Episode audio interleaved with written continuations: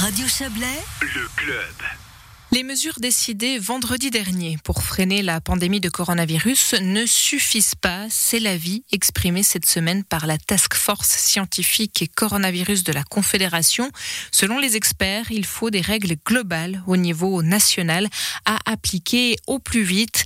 Ils craignent sinon que les nouveaux cas de Covid-19 ne doublent d'ici un mois.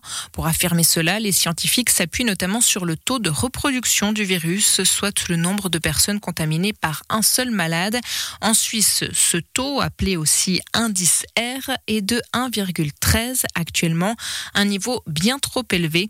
Écoutez Didier Trono, responsable du laboratoire de virologie de l'EPFL et membre de la task force Covid-19 de la Confédération que la Confédération s'était proposé, et d'ailleurs ce que la Task Force avait suggéré déjà au début octobre, sauf erreur, c'est d'essayer d'avoir un R au long terme à 0,8, ce qui aurait permis de diminuer de moitié les cas tous les 15 jours. C'est ça que le paramètre dont il faut se souvenir, c'est que si j'ai un R à 0,8, toutes les deux semaines, j'ai moitié moins de cas. S'il est à 1,2, toutes les deux semaines, j'ai deux fois plus de cas. Donc, ce qu'on visait, c'était un R de 0,8 qui nous aurait permis de vider nos hôpitaux des patients qui ont besoin des soins parce qu'ils sont infectés, de reprendre la main avec le contact tracing, la quarantaine et autres, et de pouvoir s'occuper des gens qui, eux aussi, ont besoin de soins, mais qui pour l'instant n'y ont pas accès parce que le système de santé est submergé par des patients euh, Covid-19. Dans le canton de Vaud, le taux de reproduction du virus se situe juste en dessous de la barre du 1 puisqu'il est de 0,98. Mais la tendance est à nouveau à la hausse. On retrouve Didier Trono. Je regarde ce qui s'est passé dans le canton de Genève et d'ailleurs dans le canton de Vaud. Au moment où il y a quelques semaines des mesures ont été prises, on a vu qu'elles étaient efficaces pour faire diminuer l'incidence, pour faire diminuer le nombre de nouveaux cas par jour, donc à terme pour faire diminuer l'indice R, ce qui s'était d'ailleurs produit.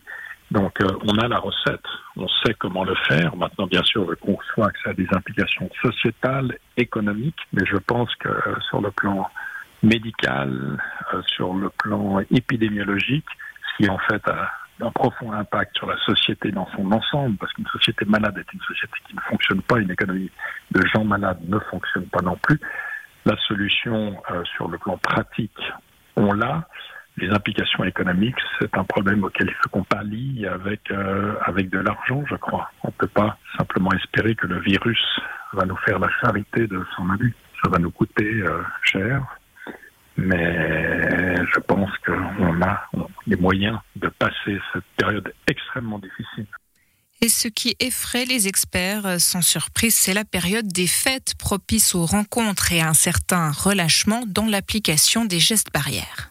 On imagine que des circonstances vont être créées durant cette période de fête qui vont faire que les gens vont être exposés plus les uns aux autres, peut-être dans des circonstances où moins de précautions sont prises.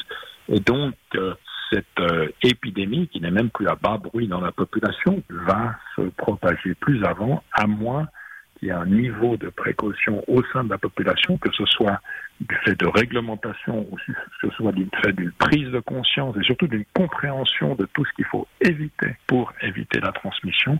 À moins que tout ça ne soit en place, oui, on risque de se retrouver au début janvier dans une situation encore plus grave que celle qu'on a maintenant, qui déjà est gravissime. Rappelons que, que, la Suisse, de tous les pays qui l'entourent, est euh, celui qui est dans la pire des situations, que ce soit au point de vue de l'incidence en nouveaux cas, des décès journaliers et d'autres paramètres avec un système de santé qui pour l'instant a ployé comme le roseau de la sable, mais est en train de craquer, un personnel qui est épuisé et des capacités hospitalières qui sont à leur toute dernière limite.